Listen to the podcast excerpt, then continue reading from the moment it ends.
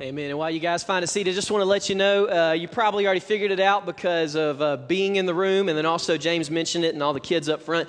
Today is family worship, and uh, so family worship just means we're just inviting everybody to come together, uh, from the oldest to the youngest, and the smallest to the tallest. And uh, there, there's kind of a reason that we do that. Um, one, we got a lot of people each and every Sunday.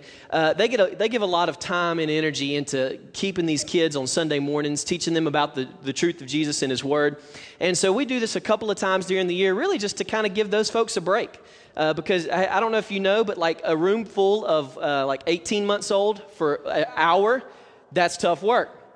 And so we just do it just to give them a break. And then also, like, we really believe in that, that God has established the family as the mouthpiece by which the gospel goes forth.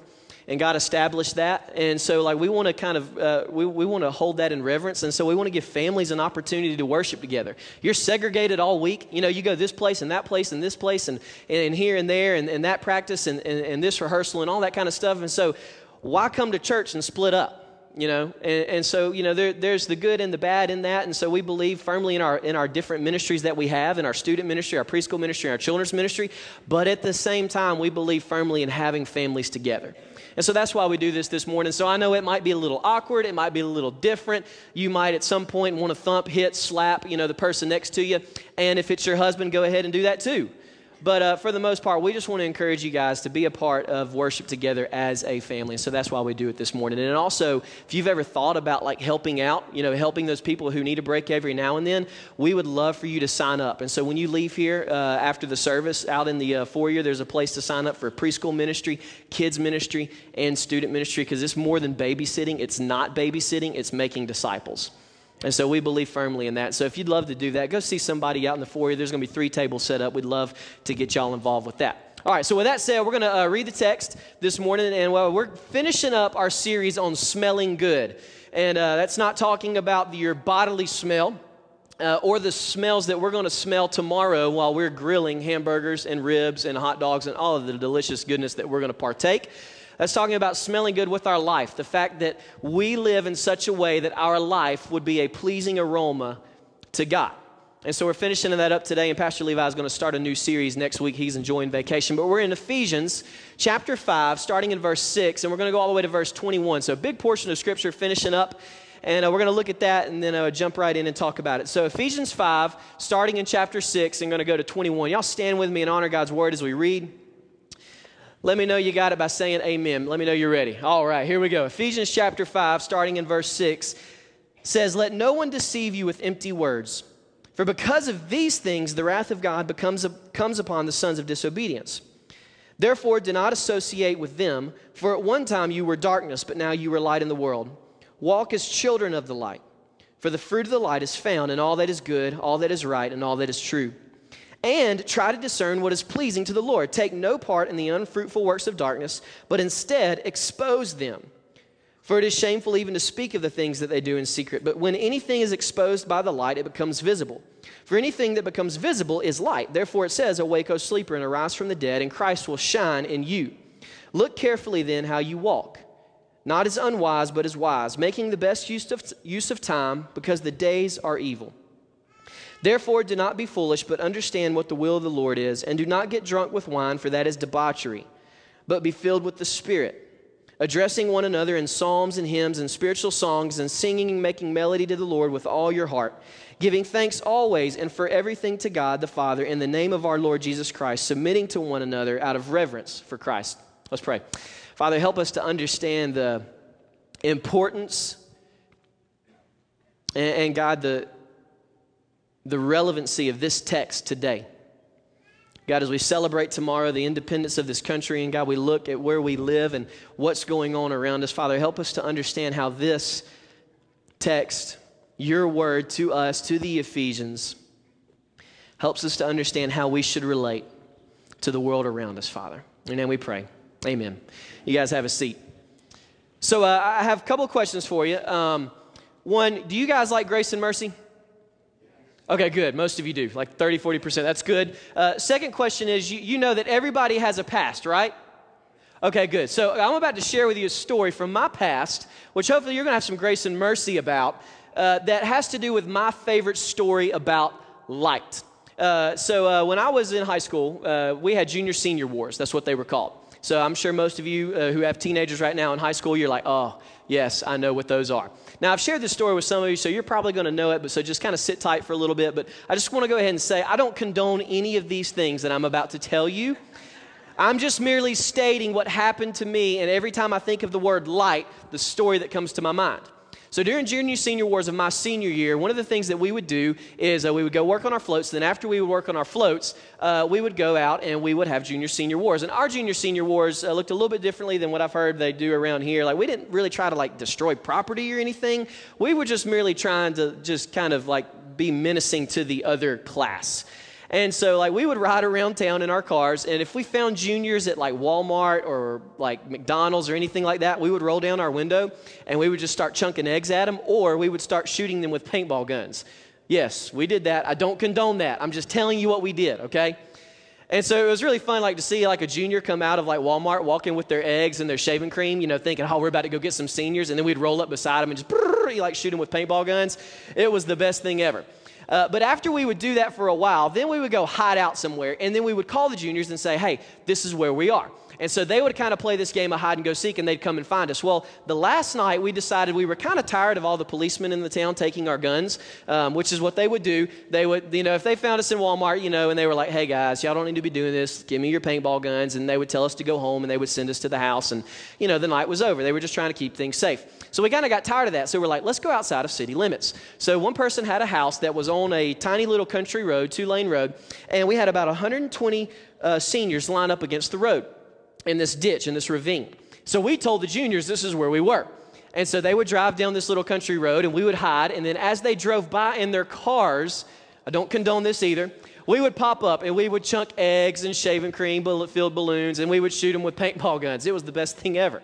I think I, like I remember uh, I remember one time this car was going real slow and this girl was like like yelling at everybody out the car so I chunked an egg and it was like perfect timing like as the car was going by the window was rolled down and then all of a sudden smack just straight across the face and you're like oh my god and you know she drove off and it was so awesome and so uh, that kind of continued. And then after a while, uh, again, I do not condone this. I'm just telling you what happened in my past. Okay? Favorite story when I think about the word light. So uh, a few moments went by, and then all of a sudden, there's this blazer that had its lights turned off. And it was going really slow towards the house that we were all located in. And somebody hollered out, Don't shoot this one, it's an unmarked. So uh, y'all know what that means. Like it was a you know, police officer so, or county or somebody. So it ended up being an unmarked county guy. So as soon as somebody hollered that, we heard a stomp on the side with an egg, and we're thinking, oh man. And as soon as that happened, he whipped it into the driveway, jumped out of the car, and he said, What do you think he said? Don't move. Now, you tell 120 teenagers who have been mischievous for the last four nights, don't move. What do you think's going to happen? They're going to go everywhere. They're going to scatter. So that's what we did. We scattered. We were like, I'm not getting in trouble. I'm not getting my paintball gun taken. And so we started scattering. And so we found ourselves near the highway, and my buddies were like, hey, call for a ride. And so I started to call somebody, and I, I couldn't get anyone. And so while I was calling, they left and they took off, and I didn't know where they were. And so they were going to go to the nearest gas station to wait there because, hey, maybe somebody would show up and we can bum a ride and we get back to our cars and won't get in trouble. So about that time, I look up, and so I'm trotting through this trailer park where they sell trailer homes. And then down south, coming down the highway, south, is this truck honking its horn at me. I'm like, ah, oh, redemption. There it is. There's my ride. So uh, they pull into the trailer park, and so I run, and I kind of like Jason Bourne it. I kind of like hop and then like hit off of one leg and like fall down in the back, and then I'm like, go, go, go, go, go. And then they don't go anywhere. And so I'm like, why are they not moving?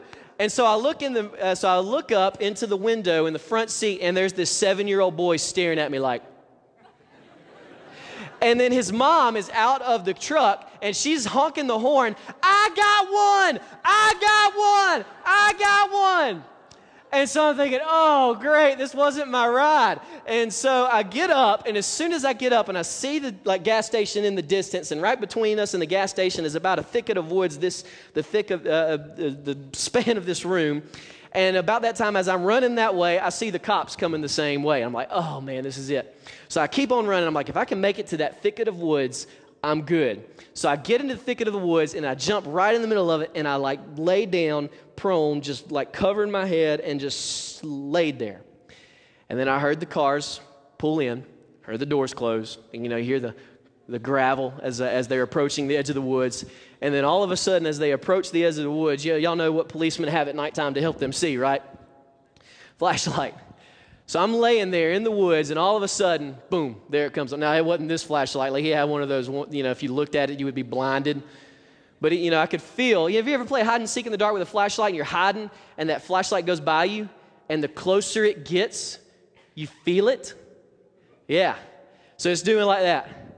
And then it'll kind of like just kind of graze me, and then it'll go by, and then it'll come back, and then and then there's that moment where it goes by me, and then it goes back. I'm thinking, oh no, here it is. And so he says, I see you, and I'm thinking in my mind, no, he doesn't. He's just playing me. He's just trying to make me think that, like, so I'll, he'll like, I'll move, and then he'll be affirmed, there he is, I'm going in. And so it doesn't move from me. And so he says, no, no, no, I see you. And so, oh man, he sees me. He's like, don't make me come in there or it's going to get much worse. I'm thinking, oh, I don't want it to get much worse than what it is.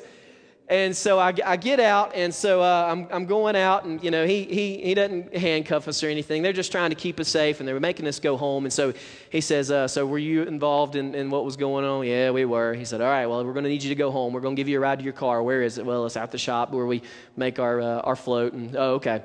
So we're as we're walking to the car, I hear, "Oh, he's a Roni," which is my last name. So I was thinking, oh, great, mom and dad are definitely finding out about this. And so I'm walking to the car. They're about to escort me back. They open the door, and in the back are my buddies. Hey, man, what's up? Hey, guys, how you doing? And so they took us home. We, they, you know, they, didn't, they uh, told us not to do that anymore, and they, uh, and they sent us to our cars, and we went home that night. And, you know, everything was fine. Nobody got hurt. I do not condone that, okay? I do not condone that. The only reason I mention that is because we're talking about light this morning. And when I think of the word light and the idea of exposing things, I'm always drawn back to that feeling of laying in the woods in the darkness and the flashlight passing over me and feeling that just kind of that defensiveness that you get when that light exposes you, you know?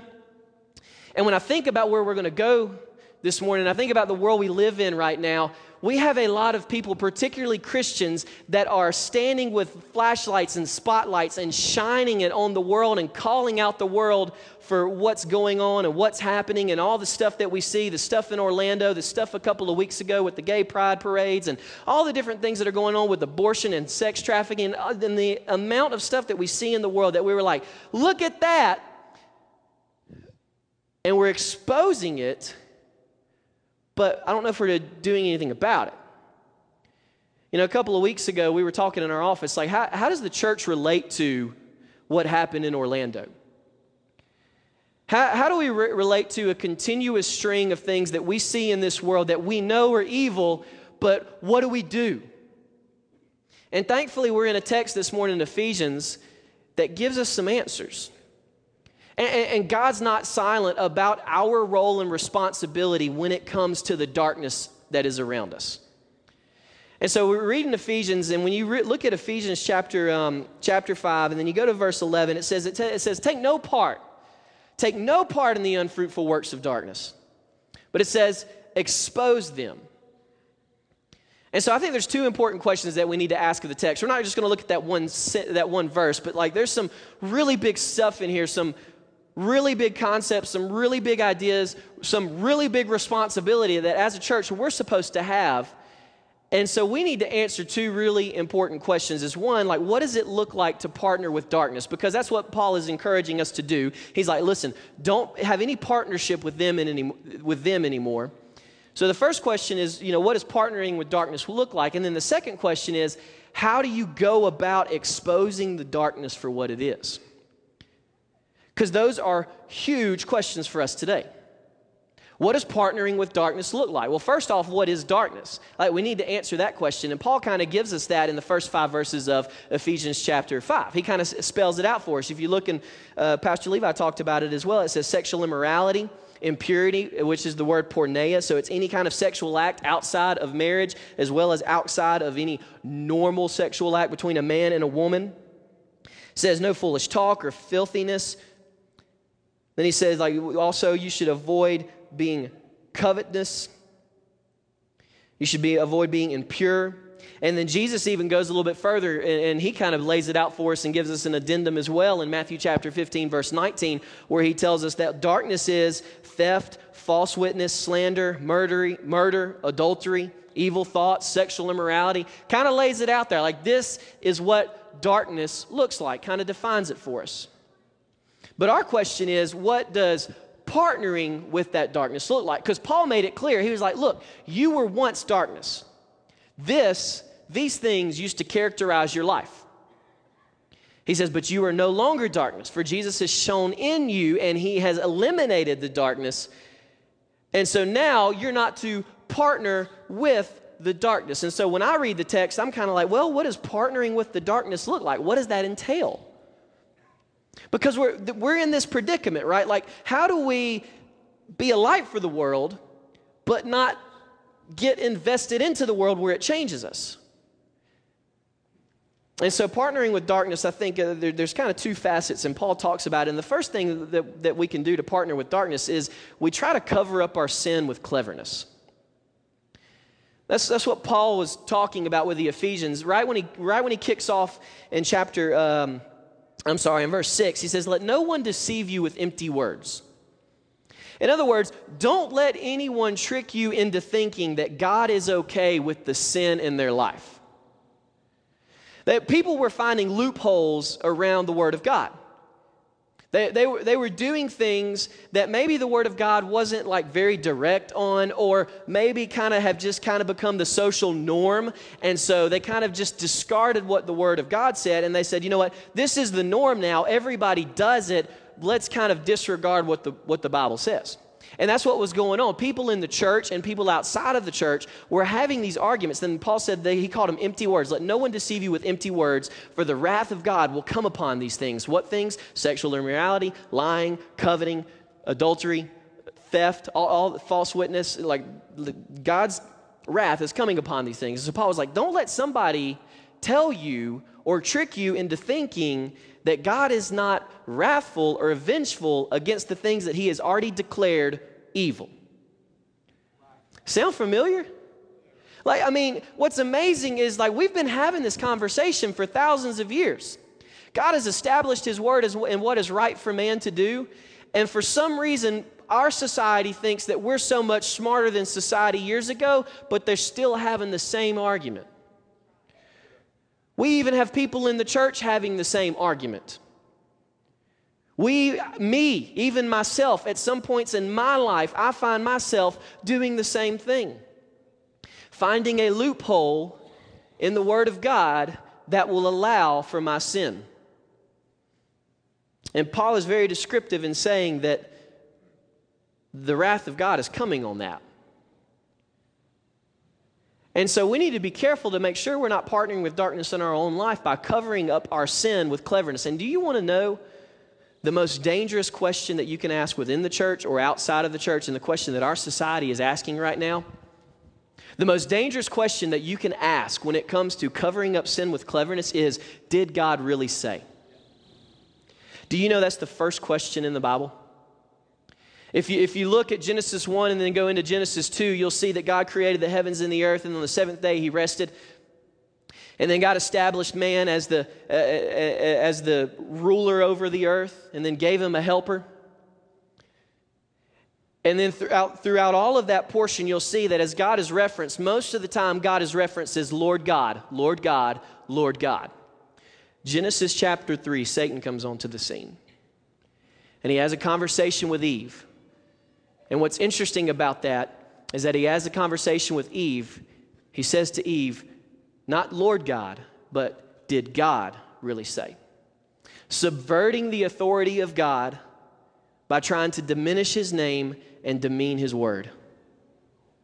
Did God really say? That's a dangerous question to ask in our life. That's a dangerous question to ask when we're having conversations with people that don't know about Jesus or where we're talking about the world around us in the essence of like, what do we do with it? And, and then for us to kind of sit and speculate, I'm not really sure. And then to say, did God say that? And then leave it at that. So we need to make real sure that we're not partnering with darkness by trying to cover up our sin with cleverness, but also partnering with, with, darkness looks also like a persistent desire for sin. So not only are you covering your sin up with cleverness, but you have a persistent desire of it. Anybody in your family have family values when you grew up, like established, like named family values? I'm just curious. Any, anybody in here? Any, anybody have that? Like where you named them? Okay, we got some. That's awesome. And some of you had some unspoken family values growing up. You know, we, you know, we treat each other with kindness. We don't lie. Um, you know, we, we always are respectful of people. You know, you, you know, things like that. Not necessarily commands, but values, like you, things that you're going to hold true to and that, that establish your family in a certain way of life. What Paul is saying when he's talking about the sons of disobedience and talking about how the wrath of God is going to come upon things like lying and cheating and stealing and sexual immorality and impurity and coveting, what he's talking about when he says sons of disobedience, he's talking about somebody who is actually practicing their family values. And what are the family values of the sons of disobedience? Darkness. So if you think about it, the family values you're instilling into your kids or that you were instilled to you you acted those out on a daily basis. You know, if you, if you wanted to please your mom or your dad, you, you did those things because you wanted to see them pleased. And so, what Paul's saying is that, you know, partnering with darkness is looking like having a life that is pers- has a persistent desire for sin, never ending. Why is it never ending? Because you value darkness. And Paul was saying, like, the wrath of God is coming on that. Don't, don't partner with them. Partnering with them is covering up your sin with cleverness and is persistently desiring sin. So that's what it means to not partner with darkness. Second question well, how do we go about exposing the light for, or sorry, exposing the darkness for what it is? And we know, we know what partnership looks like. You know, Jesus helps us out with that as well. You know, Jesus made it very clear this is what living like the light looks like amidst the darkness. You don't partner with it, you live in a way to show others out. But for us, I had, you know, how do we do that? Like, what are some things that help us in that process? Because it doesn't stop with the responsibility to dispel the darkness in our own. It continues in that we must expose the darkness in this world. That's what Paul says. God's telling us in verse 11 look, don't take part in the darkness, but instead expose it. And I had, I, had, I kind of had trouble with this text because I was reading and I was like, it is this talking about exposing the darkness in the church? Because let's, let's be frank for a moment. There's darkness in this church right now. Not just this church, but every church. You know why? Because sinners come to it. And so I was kind of thinking, like, but it, Paul, are you, are you, are, like, are you referring to like we need to expose the darkness in the church and kind of hold one another accountable, which we're supposed to do? But uh, is that what you're talking about? And as I did more studying, Paul was being very direct in that when we are exposing the works of darkness, he was not talking about the works of darkness that are going on in our own life, which we need to do, but also outside of the walls of the church. He's like, it is the Christian duty. God is, is telling us it is your Christian responsibility that you should expose the works of darkness in the world around you. It's part of it. We're not just supposed to get rid of the sin in us and allow Jesus to fix us. We're supposed to be the conduit by which Jesus gets the light to others. And so, how do you do that? Because, you know, if you turn on the news, you'll probably see some people that have their concept of how to do it. And so I, I brought something with me today, and uh, I already showed you my flashlight, but I brought another little thing, uh, uh just a lantern. And just kind of wanted to talk about these for a second. So, you, you know, you got the flashlight, and then you got the lantern. Let me get, let me get this lit. I hope this isn't a fire hazard. Uh, Mike, are we okay? Fire hazard? Okay, good. All right, sweet. I figure one little light wouldn't hurt with all these thousands of lights like on right now. So I think I think we're all right. I don't know if it's going to light. Should have trimmed the wick. It's not going to light. All right, so you get the concept though. So if you think about it, you know, lights are used to expose things. We're supposed to expose the darkness. So when it comes to a flashlight, when you think of like how a flashlight works, a flashlight is it works from a distance. It, it, it works from a distance, and, it, and its light is focused and concentrated. So it, it shows only a portion of the darkness. So if this room was completely dark, it, you know, it, it would give some ambient light, but for the most part, it's kind of concentrated and focused all in one area. You know, the other thing about a flashlight is that as you use a flashlight, it's kind of helping you be safe from whatever darkness you're looking at. So in other words, it shows a little bit further out. And then only, you know, the other thing with a flashlight is like you kind of get to control where the light goes, right? I mean, you know, it, it's kind of one directional, it only goes one way. And so then you have uh, a lantern. Now, with the lantern, it's a little bit more of an interesting light. It only gives light to the darkness around you. It's not necessarily the darkness over there, it's more like the darkness that's kind of in the proximity that you're in. And, and, and this light, um, this light is not necessarily a light that is exposing a very small picture, but as it gets closer, it's kind of giving you a broader image of what the darkness looks like. And the other thing about like a lantern is that it's kind of 360 degrees.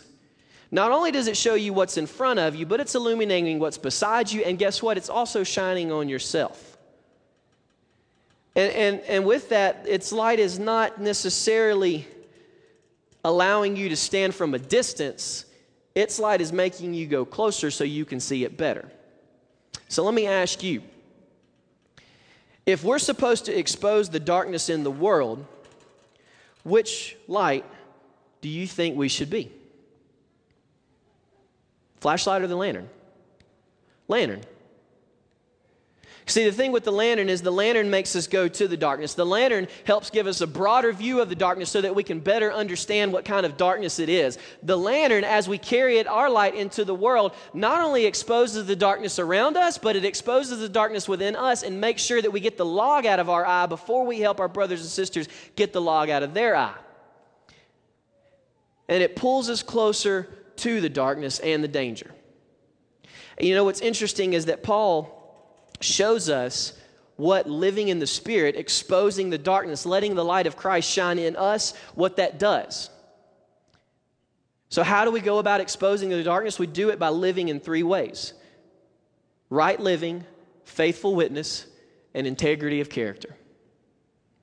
You know, if you think about it, right living, faithful witness, and integrity of character looks a lot more like this than it does this. Because when you have right living, faithful witness, and integrity of character, that means you've got to live close enough to the darkness that it has an effect. But with the flashlight, if this was your life, then the only thing that you ever have to do is stand out and point the darkness. There it is. Hope it gets fixed. Hope somebody goes over there with the light and does it. But see, what Paul was saying is like the only way that we should go about living is that we should go about living in such a way that as we shine our light, it exposes the darkness around us. I love what Matthew Henry says, old scholar from years ago. He says, We must prudently and in our places witness against the sins of others and endeavor to convince them of their sinfulness when we can do it seasonably and pertinently in our words, and then check this out, but especially by the holiness of our lives and a religious conversation. This was, this was Henry talking about this text. That our job is not to be the sounding board where we merely call out the darkness. Our job is to be the carrier of the light to the darkness. And, and there's big differences there.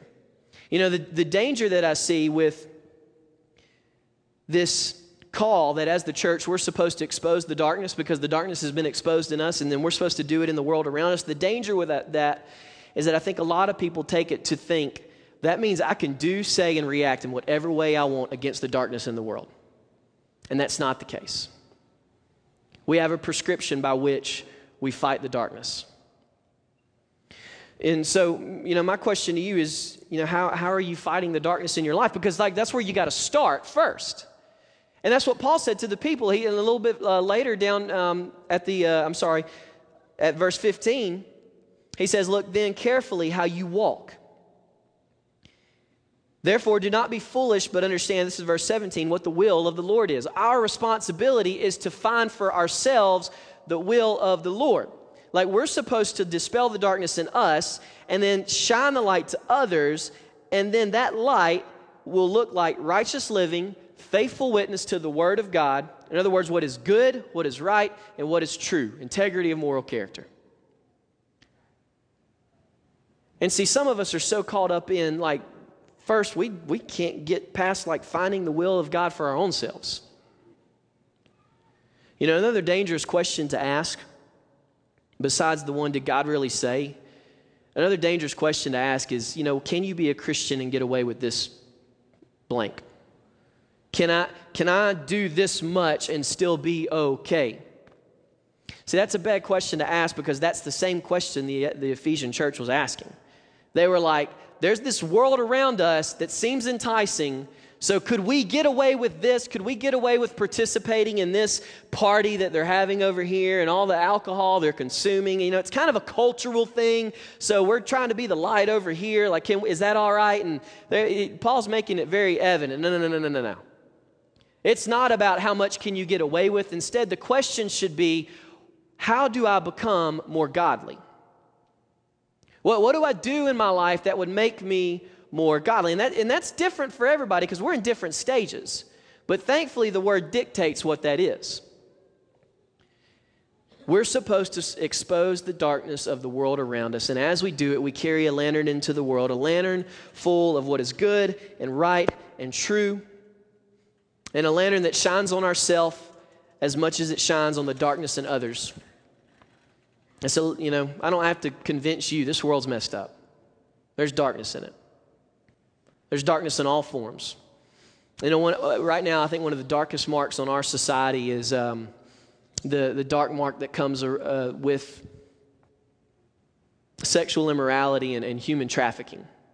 I don't, know, I don't know if you, you know this, but right now, the average age of, uh, of a child that is trafficked in the United States is 13 years old.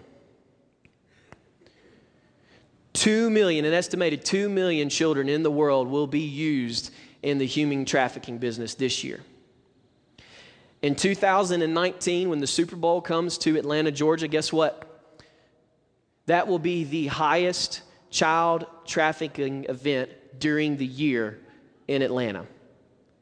Every year, when people converge on one city for the Super Bowl, people come with their needs, with their wants, with their desires that are completely evil, and they want to carry those out on kids. So, uh, back in 2013, there was this guy, his name was Tim Ballard. Tim Ballard was an ex CIA uh, Latin American operative.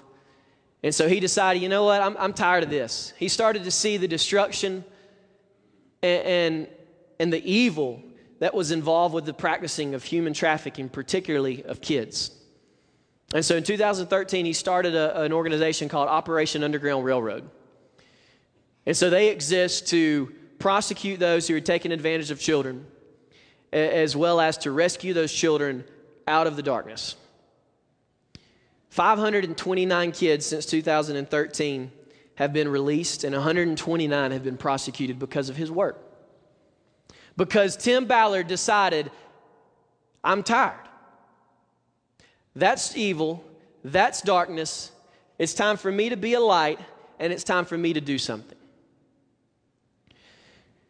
See, Tim Ballard had the same choice that you and I have when it comes to our relationship with darkness. And here it is we can either curse the darkness or we can turn on the light. Pretty simple. But can you imagine the impact that would happen if we would merely, in our life, when it comes to the evil and dark world around us, if we would maintain this mantra? We have two choices curse it or turn on the light. In, your businesses, in your homes, in, in your schools, wherever it is you go, whatever it is you do, whatever degree of darkness you find yourself up against, you have the choice curse it, turn on the light an incredible calling and an incredible responsibility we have on the life of the Christian that we are the moral compass for this world around us. And aren't you thankful that Jesus, like, he set the bar, the example for us in that? That he didn't stand up in heaven and curse the darkness and look at it and call it what it is and say, you know, it's terrible, it's wretched, I can't believe they're doing that. But instead, he came as the light. It says in John, John chapter, uh, John chapter 8, verse 12, Jesus says, I am the light of the world. The only way Jesus would have been the light of the world was if he had stepped into the world. What light or what world are you a light to? And so thankfully, Jesus has done an incredible work in us by dispelling the darkness in us, exposing. That's why it says in the text when Paul says, Awake, O sleeper, and let Christ shine in you. Because that is what he is doing. He is shining in our hearts to expose the darkness in us so that we can be used to do the same in the world. And we do it through what is good, what is right, and what is true. And so you have a choice curse the darkness or turn on the light. Let's pray. Father, as we go into this time of response, okay, I ask God that you would be you would be honored in, in how we respond, whether we need to pray, whether we need to come forward and and, and give our hearts to you and, and, and submission, knowing that, Father, we have never allowed your light to shine in our hearts and to expose the darkness and to remove the sin.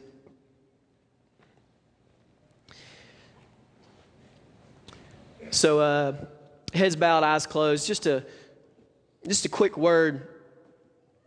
You know, Ephesians was written to a group of Christians who were trying to learn how to live in a world. And so for us, you know, our responsibility, if you're a Christian, is to curse, is, I'm sorry, is not to curse the darkness, but it's to turn on the light.